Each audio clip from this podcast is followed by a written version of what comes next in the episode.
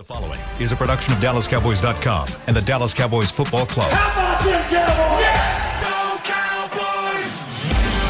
Yeah! This is Girls Talk Boys Talk, presented by Jigsaw Dating, preferred dating partner of the Dallas Cowboys, and broadcasting live from Dallas Cowboys World Headquarters at the Star.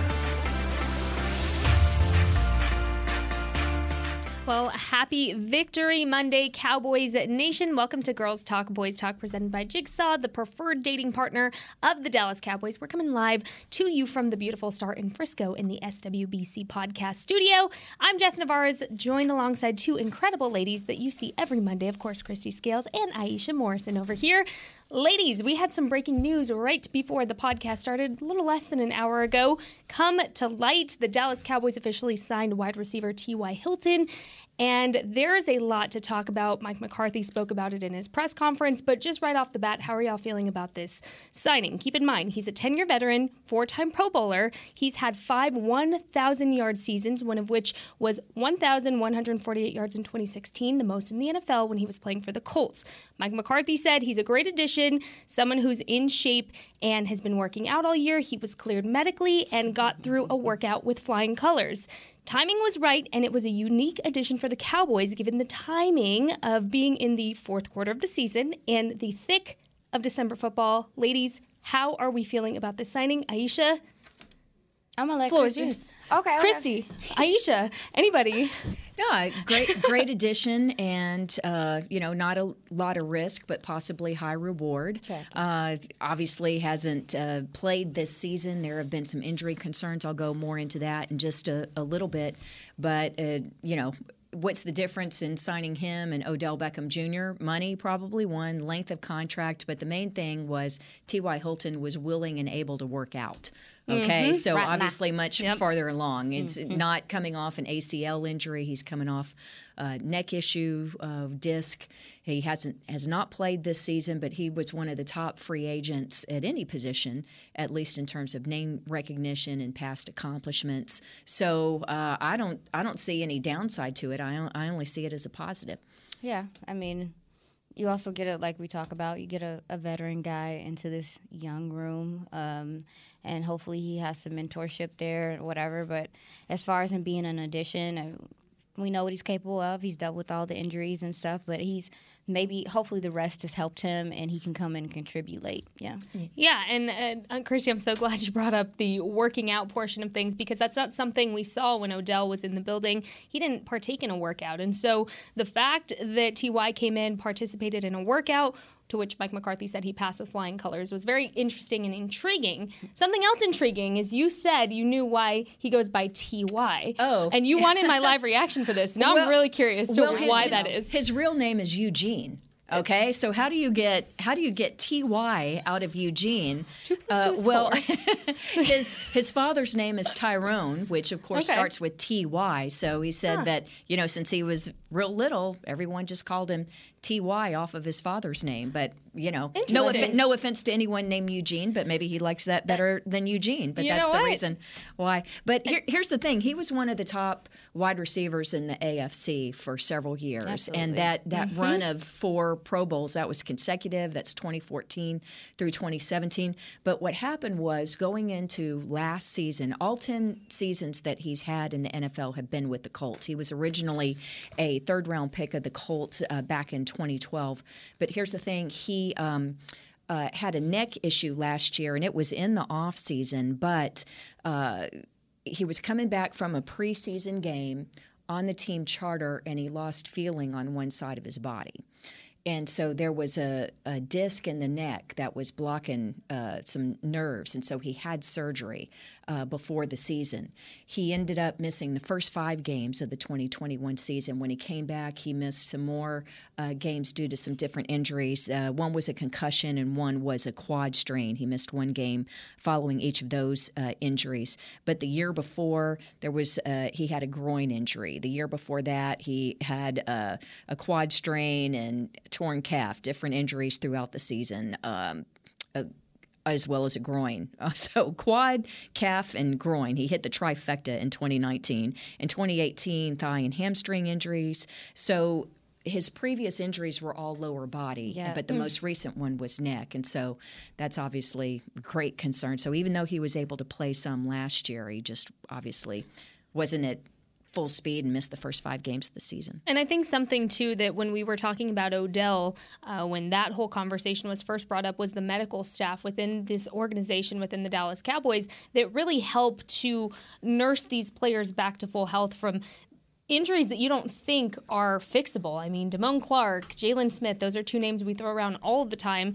Um, so again, it makes this Cowboys team very appealing for somebody like Ty, who has this kind of injury history, who could come into a medical staff that is very well renowned, well trusted, and well respected within that community. Yeah. So intriguing for him, intriguing for the Dallas Cowboys, especially considering he can be an additive quickly. And I think that was exactly uh, why this happened so quickly uh, within hours of, of us first hearing reports. I know Jane tweeted something out and then the signing happened. So um, very interesting there. But Aisha. No, no, yeah, Kristi, you made a good point about him, his run when he was with the Colts, and just how dominant he was at some points.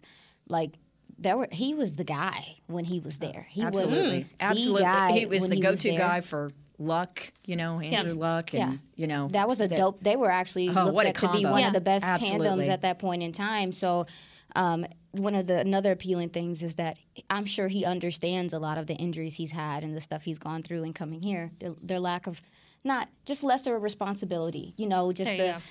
Being able to be a contributor and not just be like the main focus of an offense may be something also that is appealing for a guy that is you know older into his uh, his career and trying to find somewhere to settle. Yeah, and I think the Dallas Cowboys have been a good landing spot for people like that. You maybe not the same comparables, but even look at James Washington, and uh, you know when he came on, and it's so funny to look back at the headlines from when James Washington was first signed because no one thought uh, that the Cowboys wide receiver core would be performing like they are at this point. But um, yeah, just wanted to break that news to you all, break it down a little bit more uh, in detail. And, yeah, and just wanted to add that one thing when you talk about just about him meeting with the medical staff here with the Cowboys, just want to point out that one of the things that Co- uh, Coach McCarthy said in his press conference uh, just under an hour ago is that.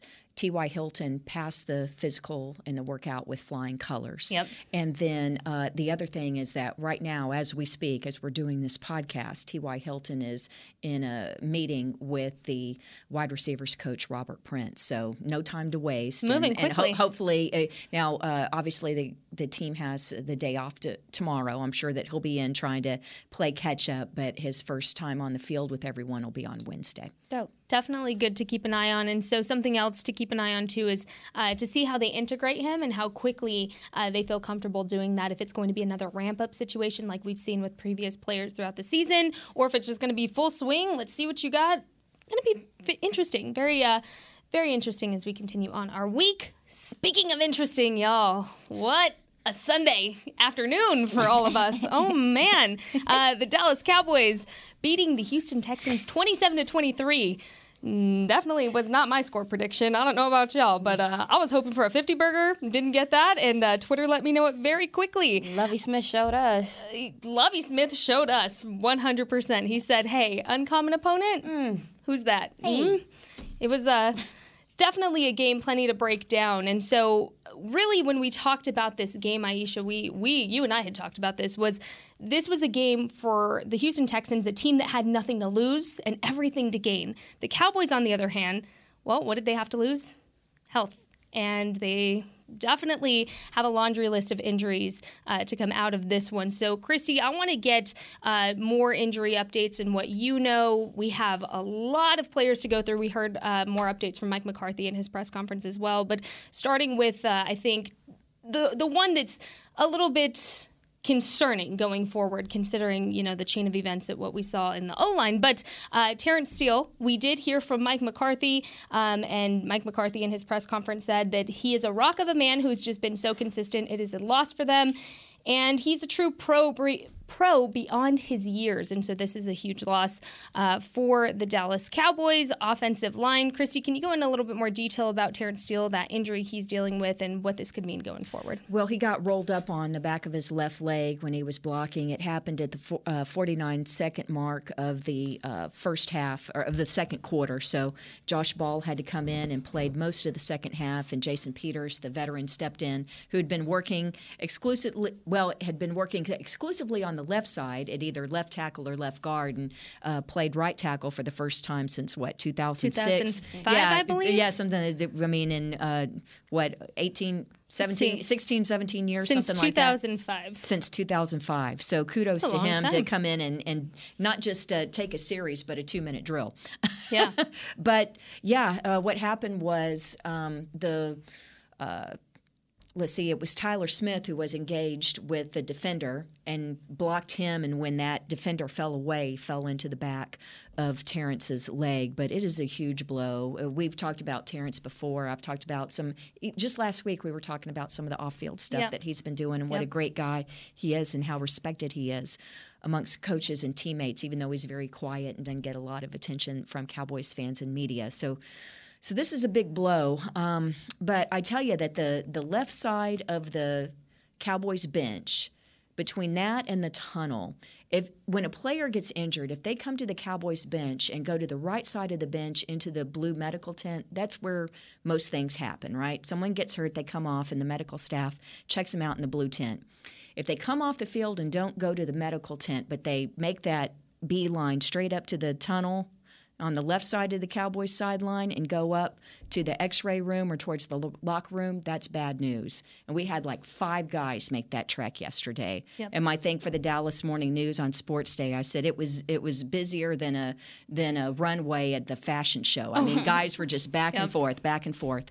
So um, the first of the uh, in, even before Terence Steele was um, Johnathan Hankins, Yep. the defensive tackle. So he uh, suffered a, a pec injury. He went out with a shoulder. We thought it was a shoulder strain or sprain, but with the pectoral, so he could miss some time. Uh, the good news is that when um, when Trevon Diggs went off with the left thumb injury, he returned. I think he only missed like six plays on defense.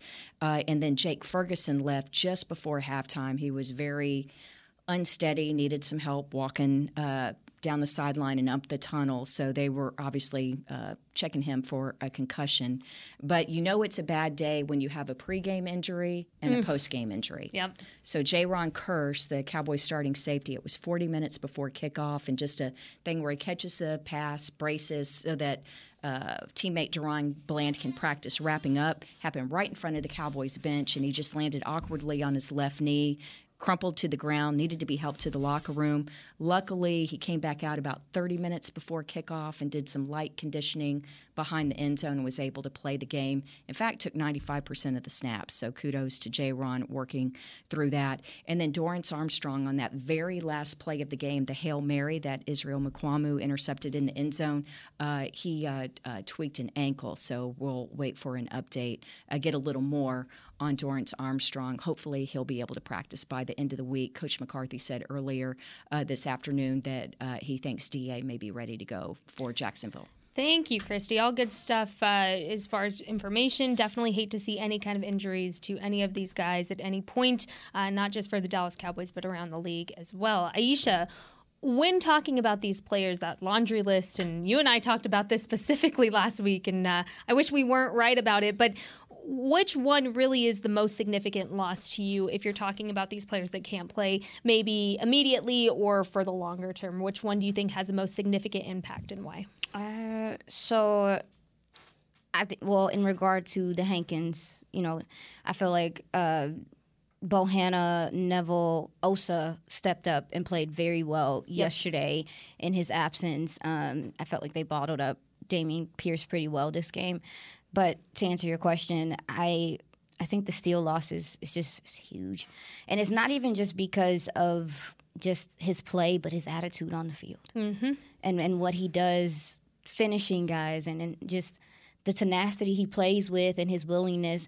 Do I think that obviously you know Jason Peters stepped in and played? Do I think that there there's things they can do Cowboys kind of have set themselves up to have some depth there and be able to work around that. We'll be we'll see how they plan on handling that completely, but Terence Steele's just his demeanor. I mean that that TP touchdown, like uh, the second one. I mean, Terence is lead blocking there, and and so I just think you are going to miss his physicality in the run game and just how he plays the game. And it's it's one of like I am wholeheartedly disappointed for him, and I, I don't know if we're allowed to say those things, but No, I, absolutely. But I, I'm extremely Absolutely. disappointed for him because this is probably the best season he's played of football. This is to, in totality, he hasn't been a guy that's been injured a lot and. If I'm not mistaken, this is a year where is this a contract year for him, or is he's he's a One more. restricted free agent next year, and so you know this just changes things for him. I know he's going to battle back, but I just think his presence is going to be missed on this field, and him and Tyler Biadasz have really built something as well on that field together. So it's just yeah.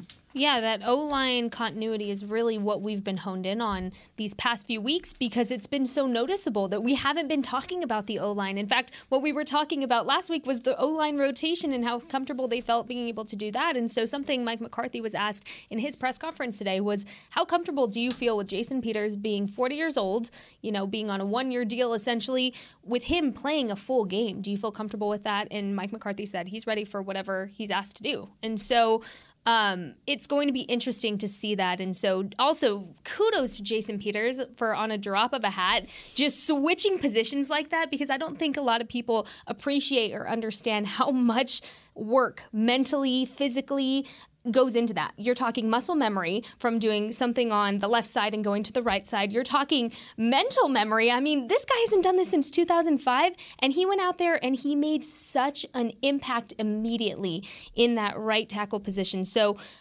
I, just want to give all the kudos to Jason Peters there because that was just incredible to see um, him making such a quick impact. But something else I wanted to talk about because speaking of impact, we saw the dominoes starting to fall early on in this game turning points within this game. Ladies, I think we can pinpoint uh, exactly what they were. But Kristi, I wanted to talk to you about that and specifically um, with really the first domino to fall, which was Turpin's muffed ball uh, in that kickoff return there. So, what did you see from that? And it's not very characteristic of KaVontae Turpin to do that. And so, really, that's the first time we've seen it. Yeah. Twitter was being very toxic about it, y'all. If you were being toxic to KaVontae Turpin, I, I probably muted you. I'm not gonna lie. Hey man, Um, it was huge. it man. was It, it, it was It huge. was changed huge, the but- feel of the but- game. Yeah, And- but what was great Yeah. was to see the response of That's teammates exactly and it. coaches. I mean, over there to pick them up and and but but what I enjoyed seeing from the sideline perspective is he didn't hang his head. Obviously, he was frustrated and disappointed because he knew he let the team or felt like he let the team down with that key play, the muff punt, so early in the game. But um, I'd say about four plays. La- it it was three plays later because. Um, Texans got the ball in good field position. They have a third down in the red zone. And so Mike McCarthy is down just beyond the left side of the bench and he's watching intently the defense, you know, pre snap. And here's KaVontae coming down and tapping coach on the shoulder. And McCarthy turns to him and, and KaVontae's doing the, it's me, you know, he did his mea culpa, right? It's like, hey, Yeah. it's on me, it's on me.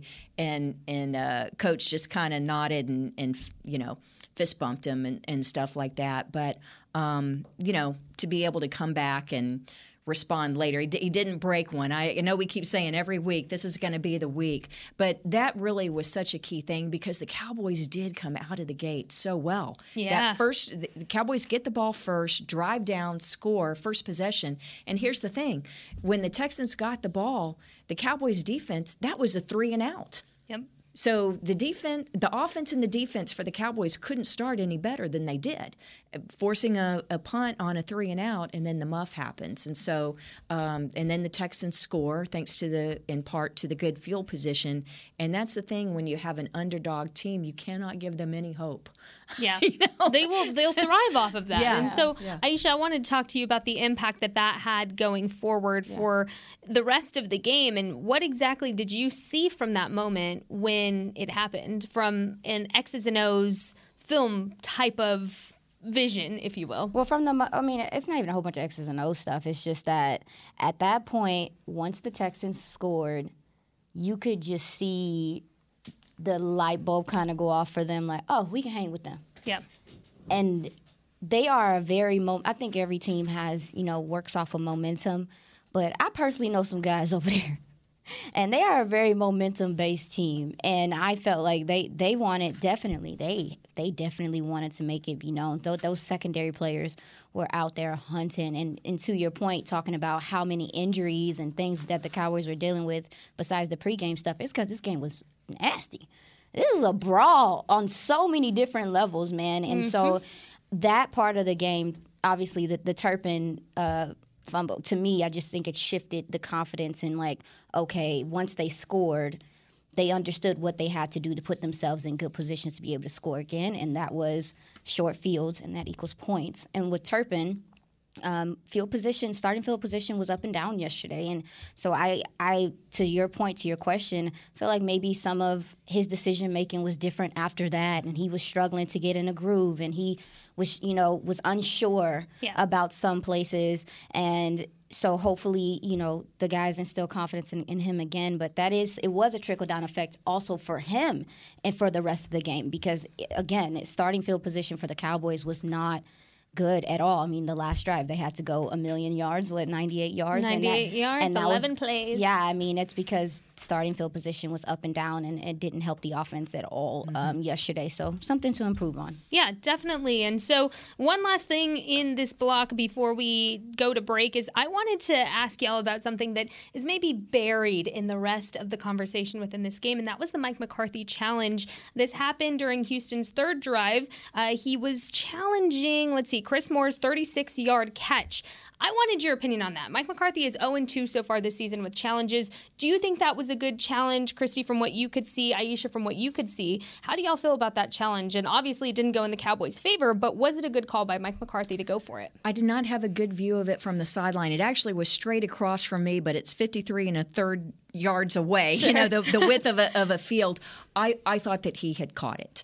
Uh, but looking at the review on the big Jerry Tron, you know, which is 60 yards wide, to me, it looked like the ball did move, touch the ground and moved. So uh, I think that it should have been overturned and ruled an incompletion. Yeah, I I guess I don't know. what No, I don't know what a catch is no more. I don't either. Hey, listen. uh, I don't either. Hey, I'm gonna be honest with you. Like I, I'm gonna be honest with you at this point. Like I really at this point feel like there's just so many inconsistencies with what is a catch, what's not a catch, whatever. But me personally, I thought that the ball moved. I watched it about five times on the, the all 22. I knew you would. I, knew I you did. would. I was like, let me see it.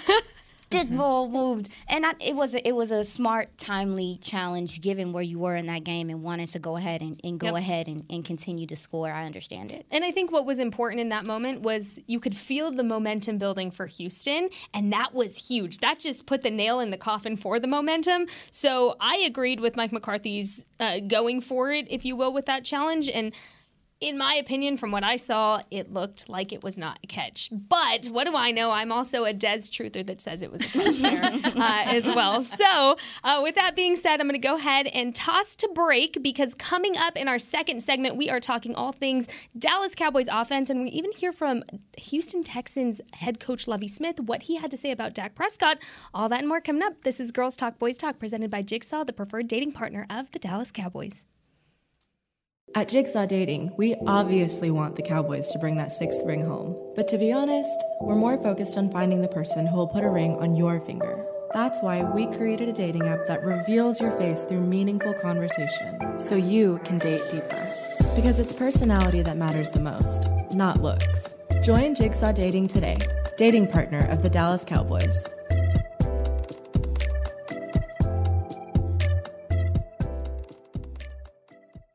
All right, Pepsi loving football fans, it's time we had a lesson in trash talk. And I'm not talking about that stuff that happens on the field. What I'm talking about is trash, and it's the only thing that belongs in your garbage can. No, recycling might not be as thrilling as converting a fourth and long, but next time you're thinking about throwing that Pepsi Zero Sugar bottle away, just cap it back up and pretend you're down by six with the recycling bin wide open. Know the difference? Make a difference. Be a team player and recycle. Visit PepsiTrashTalk.com to learn more. I'm Dak Prescott, quarterback of the Dallas Cowboys. And they snap it to Prescott, who looks right. It's not there. He escapes left. He'll run for a first down. Just like football, when it comes to crypto, it's important to have a team you can trust. With blockchain.com, I know I'm in good hands. Since 2011, they've been trusted by millions around the world to buy, sell, and trade cryptocurrency. Prescott's going to run this himself. Run it up the middle, and he scores. Whether you're new to crypto or an active trader, they've got you covered. What are you waiting for? Get started at blockchain.com. When you need mealtime inspiration, it's worth shopping Kroger, where you'll find over 30,000 mouthwatering choices that excite your inner foodie. And no matter what tasty choice you make, you'll enjoy our everyday low prices, plus extra ways to save, like digital coupons worth over $600 each week. You can also save up to $1 off per gallon at the pump with fuel points. More savings and more inspiring flavors make shopping Kroger worth it every time. Kroger, fresh for everyone. Fuel restrictions apply. Welcome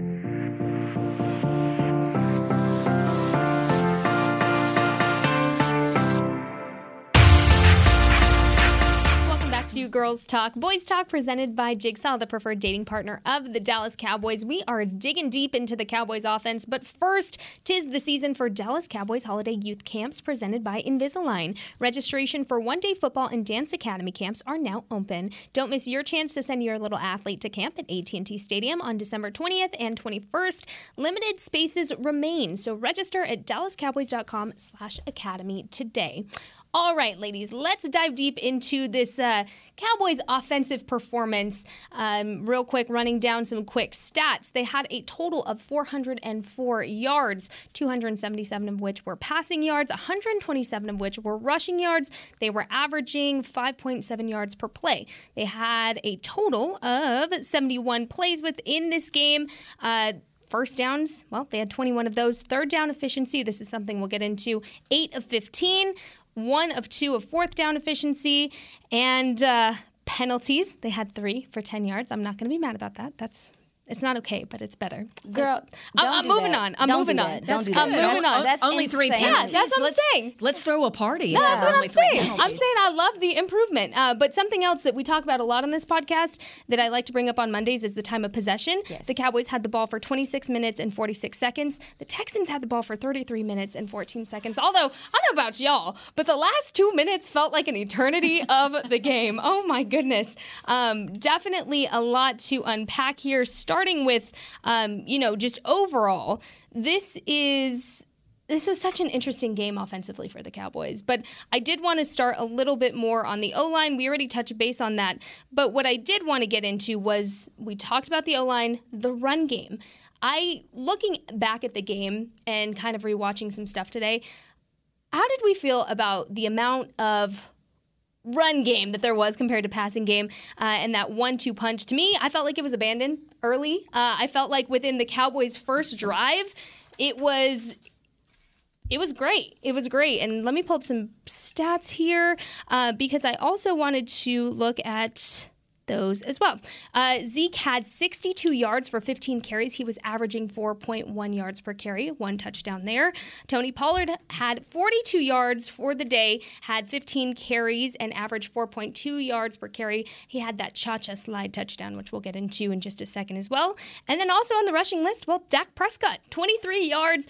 He ran the ball six times, and he was averaging 3.8 yards. Uh, per rush there. Uh, so interesting to see Dak using his legs a little bit more within this game. But how did y'all feel about the balance between the run game and the pass game for this game specifically? Do you feel like there was a balance, or do you feel like the run was abandoned a little early? Uh, where do you stand with that, Kristi? I think it was a little heavy on the pass, and that's because if you take out the one drive in the third quarter, now this is the one that ended with the unsuccessful fourth down run, but that that drive that was nine straight runs.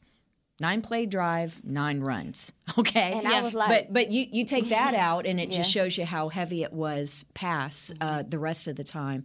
So um, I like your point, Jess, about Dak using his legs more towards like the end of the game, and especially when it was like the hurry up. And I, I think that that's something that um, we haven't seen as much these last couple of years, and hadn't seen it much this year. But I, I think he picked the right time to do it uh, late in the game, and it was it was real important.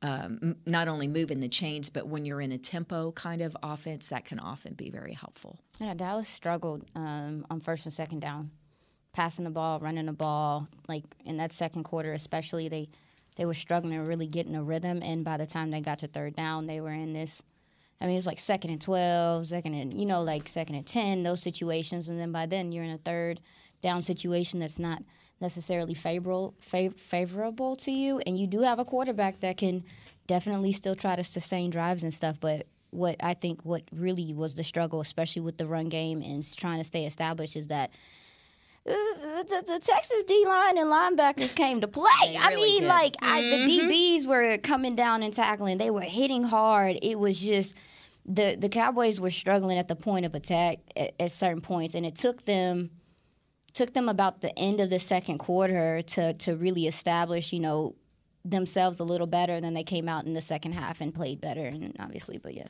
I'm glad you mentioned the linebackers in particular because there seemed to be more. I don't know. It's that maybe they got better uh, depth on their drops and stuff, but it was harder for Dak to fit it into these Yes. zones. They played so much zone, Yeah. and and so zone compared to man to man. In some ways, it's easier, and you get you get more tend to get more interceptions, or it's easier to intercept the ball when you're in a zone and you're facing the quarterback rather than man to man turned running with your guy and having to turn and make a play on the ball. Trevon Diggs is great at it with his wide receiver background, but generally zone, you know, it's, it's can sometimes see more interceptions. They're easier for the defender.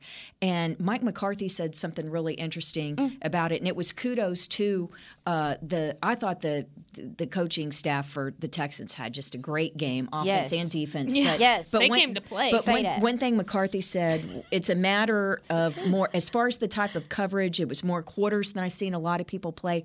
Lots of combination.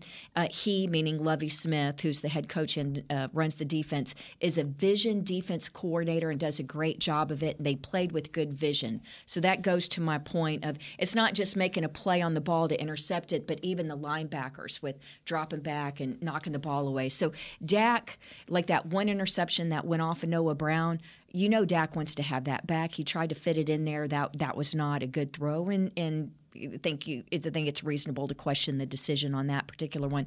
The other interception, Dak's arm was hit. Yeah. Okay, so that that was a pass rush uh, situation. But the nickelback had him fooled there. Yeah, that's that- what happened. exact- But yeah. when you talk about, I, I'm so glad that you mentioned the vision defense thing because I wrote it down because it was important to me, and I know we're gonna get to to Lovie or whatever, but yeah, he just came out there and he threw the. The like the kitchen sink at you, man. But when you talk about playing zone Mm. That as was Lovie opposed to throwing the man, kitchen sink. I don't know if you saw that, but what in the world? Uh, he was throwing the kitchen It's, sink. it's like Elon was Musk carrying in the kitchen sink to, to Twitter and going to throw everything out. But the Stop kitchen it. You know what? It, I just want to say, if Twitter gets taken down, we are all going back to MySpace. I've made that declaration. But you Amen. made such a good point about the the vision the vision defense and just or just you know just playing your zone and that the responsibility kind of being not as great because like with with Dak Dak plays very well against man coverage and if you blitz and so they decided to throw a lot of disguise coverages at him and I think especially in the beginning of that game he was still trying to figure it out like you were talking about the depth with the receivers and where to place the ball and stuff it was a they that that defense was was humming and like And I said, physical, and very physical. physical. So so just again credit to Lovie for having these gentlemen ready and they were fully prepared. They were playing on the ball. They were biting on stuff. They were tackling hard. A lot of the offense struggling was because that defense was playing well. Like let's just keep it a buck. Like and I, that, and that's how I feel about it. Is that they also threw out some stuff that they hadn't seen. It sound like listening to Dak and listening to Mike McCarthy. Like even Lovie said, like we we threw everything at them, and that's that's that's crazy. Like this ain't no playoff game, man. Like It was it was for them. For them, it clearly was, They- and that's why I'm trying to fighting for stay. their lives. That's, yeah, and that's why I'm trying to stay even killed because we even talked about that. Like Yep. they got a lot of guys over there with one year deals, veteran players trying to prove that they can still play in this league, or they got young guys trying to make a name for themselves because they're new draft players. Pitre lost his mind. Pitre was He's a having good day. player. Kearsay- he was having Kearsay a was day. Really losing good his play. mind. He Oh, was and- and- bullying the Cowboys offense. And, and by, by, the way. by the way, the Texans were playing without Stingley, their first round pick, the rookie cornerback, and you. then, and then they lost the other uh, starting cornerback, Steven Nelson. so they were shorthanded, not just on offense at wide receiver without their two top wide receivers. You know, I mean, kudos to them. They really stepped up. Yeah, they Yeah. shook up the quarterback a lot. Like Dak did. I, fantastic on the last drive. I think he put together some good. They moved the ball well. I think they had, if I'm not mistaken, Yeah. four four drives of 60 60 more yards. Like they moved the ball, but there were so many instances where they could not continue to stay on the field, and a lot Sure. of it was offensive line play, getting behind the chains. No crazy penalties, but it just Yeah. was execution was so up and down until they pulled it out in the last minute. And I do, do give them kudos for even locking in and finishing the game. Yeah, that's exactly. They what what did Mike McCarthy say in his press conference, Kristi? He said big play execution is what it came down to and that they just didn't do that until the final drive of the game. Dak Prescott having two interceptions during this game. Which this is nine for the season, uh, his season so far. Seven of nine, get this, have happened within the second quarter um, of these games. And it wasn't until Sunday that Dak actually threw his first second half interception of the season so far. And again, that was the one where his arm got hit. Right. And so, um, how do we feel about the balance that Dak Prescott is trying to fill, trying to fill out right now with being aggressive versus being too conservative? How do you feel like he's riding that tightrope? Is there still a fine line? Is he polishing it up? What are you noticing any improvements or strides for him week to week as, as he tries to figure that balance out? Always a fine line. And here's the thing: it's going to be different every week. Okay, gonna be It- it- it- different. it's interesting because the game against the Texans, and then the week before, um, Gus Bradley, who's the defensive coordinator of the Colts, Gus Bradley, Lovie Smith, all off of the Tony Dungy tree, the cover two kind of thing. So, so there was some similarity with that. Um, but as we talked about just a moment ago, the way that Lovie was able to mix things. And so you had the quarters, which means that you have the two safeties uh, for those two, like middle of the field on each side, but then the furthest side, that means that the corners are responsible for that. Uh, you can still play press man coverage. You can still play man. You can still press in quarters. But what it does is it gives the safeties flexibility to come up and run support. Okay, uh, as opposed to they also played um, cover two, which Lots means the two two. safeties they're responsible for each half of the field.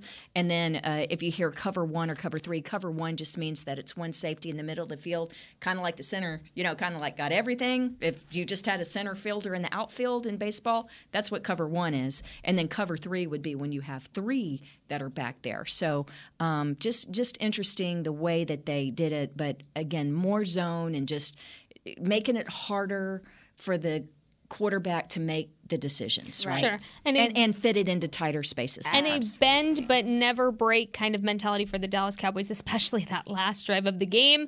11 plays for 98 yards. Head coach Lovie Smith actually talked about Dak Prescott's performance within this time. Jazzy, let's roll that soundbite so the people can hear what Lovie Smith had to say about Dak. one of the best. Dak Prescott, one of the best quarterbacks in our game, and um, he's going to hit some. And I, I think they kind of showed a little bit of the champion in them. Uh, had to get a had to get a drive, you know, there at the end. And unfortunately for us, I mean, they were able to.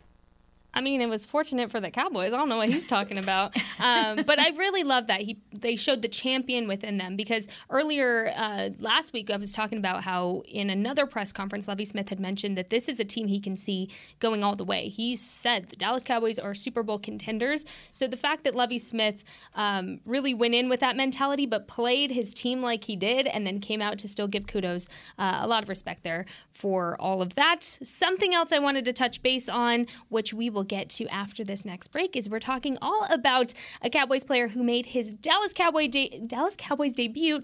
Uh, we're talking special teams, defense, and when is the last time since Sunday that the Dallas Cowboys defense had a sackless game? I'll let y'all marinate on that. We'll be right back. This is Girls Talk Boys Talk presented by Jigsaw, the preferred dating partner of the Dallas Cowboys. At Jigsaw Dating, we obviously want the Cowboys to bring that sixth ring home. But to be honest, we're more focused on finding the person who will put a ring on your finger. That's why we created a dating app that reveals your face through meaningful conversation, so you can date deeper. Because it's personality that matters the most, not looks. Join Jigsaw Dating today, dating partner of the Dallas Cowboys.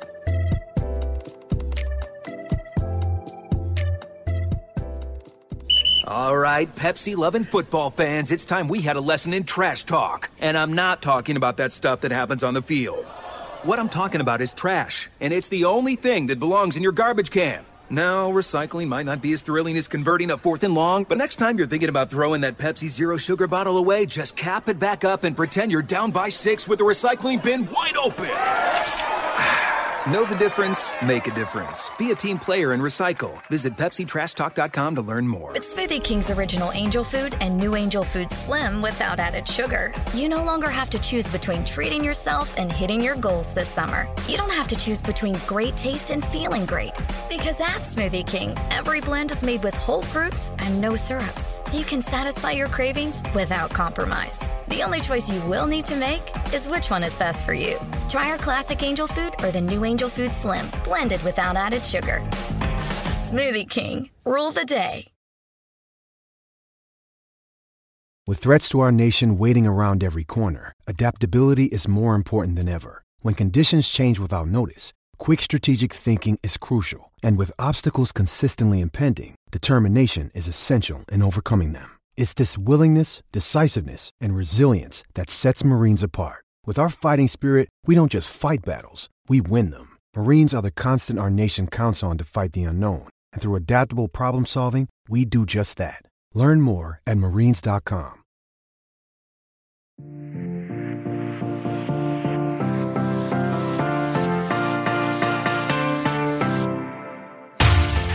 Well, welcome back to Girls Talk Boys Talk presented by Jigsaw, the preferred dating partner of the Dallas Cowboys. I asked you a little trivia question ahead of the break. We'll get to that in just a second, but first, don't miss your chance to experience the most electrifying event of the holiday season Cowboys Christmas Extravaganza presented by Reliant. Every Friday and Saturday night through December 17th, Cowboys Christmas Extravaganza ignites the star in Frisco with an unforgettable holiday performance showcasing the world renowned Dallas Cowboys cheerleaders, your favorite Dallas Cowboys heroes, and of course, Santa Claus too.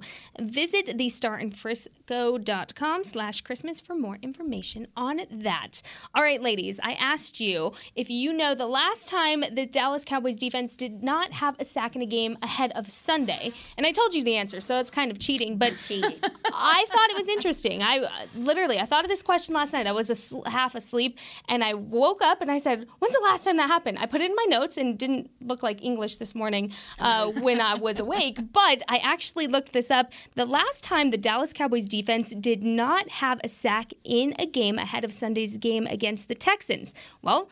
It was October 10th, 2021 against the Giants. They did win that game 44 to 20 and looking at some stats now, Micah had six tackles during that game. Leighton Vander Esch had four. Ron Kearse had three. Malik Hooker had three. Trevon Diggs had, had three. Um, and then going down the list there as well. But before that, ahead of that, uh, the game before that, let's see, was the September 9th, 2021 game against Tampa Bay that they lost 31 to 29. Keep in mind that was Dak's big return game post ankle uh, injury there. So thought that was a little bit interesting because it's very unusual for this Cowboys defense to come out of a game without a sack these days. I thought that was very interesting, but ladies, what was that a product of? Aisha, I'm going to start with you, my, my film junkie over here. What was that a product of not seeing any sacks? Was that a product of low productivity? What did you see when it came to that? No, me and Kristi was just talking about it. Like they were getting the ball out fast. They were setting up screens. They were doing. We talked about it. They mixed. They had their regular offense, like you said, but they just mixed RPO in there. There was a lot going on. Like it was a lot that was going on that wasn't on film. Like tater tots. Like I know like listen man, like I understand us being critical and I will be as well, but when a team comes out there and they just like, you know what? We got a whole nother guy like and I understand also too like they should have definitely kind of picked up on the keys and stuff, but it changes your alignments. It does a lot. So that that right there, but then also too um I think Tunsil had a had a great game uh, dealing with Micah and all of those edge rushers that Dan, Plo- Dan Quinn deployed on that side to get some pressure. And um, obviously, Tank is. Tank was over there, but he's he's definitely playing the edge well and stuff. It, they just struggled to generate pressure this game with that and the ball getting out quickly. I did expect more, did expect more, but I understand some of why it was like that because it would schematically is what they were trying to do. And like, Kristi, real quick, um, a big conversation last week was the cornerback depth uh, post injuries. So, how do you think the cornerbacks were put to the test this game? And do you think that the cow this showed us anything about the Cowboys secondary in general. I think it was a good start, a good first start for Kelvin Joseph Mm-hmm. stepping in for Anthony Brown. He gave up the one play, but towards the end of the game, that uh, third down Yeah, that was a big pass PBU. breakup That was was, a. Yep. huge play.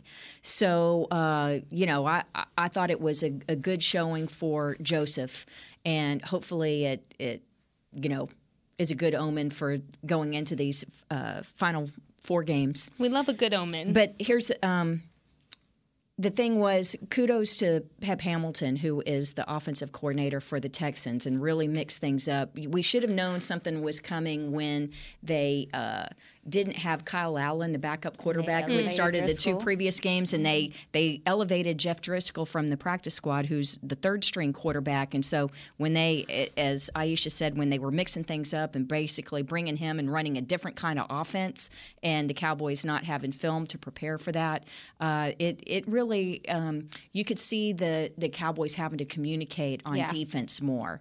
And so when you're having to do that and you're not quite sure what's going on, sometimes just that t- scintilla of a second of, of Unsure. reaction and Yeah. uncertainty and having to communicate it, it makes a big difference. And real quick, we are running short on time. I'm going to have y'all think about this. Who gets your flowers for the week? We're going back to flowers because I like giving out flowers. But real quick, Kristi, there was something we wanted to mention about James Washington, specifically his first game as a Dallas Cowboy, which when I talked to him in the locker room uh, the, earlier last week, he had mentioned that it was a full circle moment for him playing at AT&T Stadium in high school, in college, and then officially as a Dallas Cowboy because he grew up a Cowboys fan. So uh, definitely an exciting day for him. But specifically, we wanted to talk about not just his role within the offensive, you know, scheme of things, but also within special teams. And we also heard Mike McCarthy talk about that in the press conference today. So he had to do something that he'd never done in his career, and that's block on special teams. Okay, he had some kickoff returns, just a few, a half dozen or seven maybe at Oklahoma State. But now he is blocking. He's playing right tackle on kickoff return. He's not the returner. He's having to block. And then on uh, punt blocking, he's uh, part one of the stat guys and and having to spy the personal protector. So uh, for a guy, and he only got one target uh, on offense as wide receiver, but the willingness to get out there and give your best, even though it's the first time you're asked to do something. You're a veteran guy, but you're gonna, hey, I've never done this, but I'm gonna do my best for the team. I mean, kudos to to Washington. That blocking is a thankless job, and I know he's disappointed he didn't get a catch in his first uh, game action as a Cowboy, but you know, hopefully better things to come. Yeah, I think he will be somebody that we keep an eye on as far as ramping up, like we had talked about. I didn't expect to see him with a full workload uh, for this game, but it'll be interesting to see how they integrate him and uh, their shiny new toy with uh, T.Y. Hilton as the season progresses. And so, flowers for the week. Aisha, who are you going with? Who gets your flowers for the week? Dang it. I got two. All right, give them, give them out. Okay, okay. So Tank, Yes. DeMarcus Lawrence, man, like there were two times that he stood up and changed the game because even I think before Kelvin had the PBU, um, Tank had gotten beat uh, with like I don't know if Driskel escaped him or Mills escaped him, and then he came back the next play, tackle for loss, and that set up the long third down. And here comes Kelvin Joseph with that PBU game changer. Then you got the goal line, the goal line play where he just blasts that play, completely blows it up, and that right there is is what gave the Cowboys the opportunity. I mean, you had you know you had some help from the DTs to play before, but that's what set up the Cowboys being able to go win that game. And so for me, it was him and also LVE. I stole yours, didn't it? Yeah, you I stole mine. it. Yeah, you I stole- stole you yours. stole My bad. too. my All right, bad. all right, I have another All one. right, That's give okay. him all the flowers. LVE. All of them. Throw flowers at LV. I mean, he- don't throw he- anything at him. and he but got the game ball Y'all, from he Coach played McCarthy. so free. He played so free, so physical. And when a team, I mean, if a team wants to come in and run the ball like that, he thrives. He thrives in that situation. He feels Yep. so well. Just a great game by LV. I thought he deserved it. and, flowers. and he was sick, and he was sick Yeah, and coming off of an illness Yeah. all He week, and he played like Friday. that. Yeah. Dang, good for him. Kristi, who's getting your flowers? Yeah, flowers? that's it. LVE. LVE. All right. I'm all drugged up on Mountain Dew. All right. That's whatever, whatever, That was him. That was him. whatever he, whatever he took. Please take it every week. Do it. Mountain Dew, sure. I'll get him a Baja Blast every week if that's what it takes. Um, I. I'm going to give my flowers to uh, Brett Maher for the week because thank you, Brett, for your leg. We appreciate your leg That was a here big deal. every day, every week. We just, this is a Brett Maher appreciation uh, moment for me Yeah. because he really is just such a different player than the last time he was in this building. Yeah. And I love to see the progression of him as a player, as a person, um, just the maturity within his game now, his follow through, everything is just so polished up and perfected, and I couldn't be happier for him. Yeah, and let's give kudos to Bryan Anger, who's the holder on the field goals, because Yes. that 53 yarder, that snap was a little It low. was yeah, it, it well, it kind of it kind of skipped. It, Yeah. it hit the ground right before it got to Bryan Anger, but he was able to snag it, not just set it up, but turn it, and uh, so that Maher could get a good strike on the ball. Well, there you go, ladies. I love doing this with you every Monday. And just so y'all know, there is not going to be a show tomorrow. Uh, we will be out, so we will be back at it on Wednesday. Uh, for Aisha Morrison, Kristi Scales, I'm Jess Navarez. Thank you so much for joining us today. This has been Girls Talk, Boys Talk, presented by Jigsaw, the preferred dating partner of the Dallas Cowboys. We'll see you on Wednesday. Go enjoy the rest of your Victory Monday. This has been a production of DallasCowboys.com and the Dallas Cowboys Football Club. How about this, Cowboys? Yeah!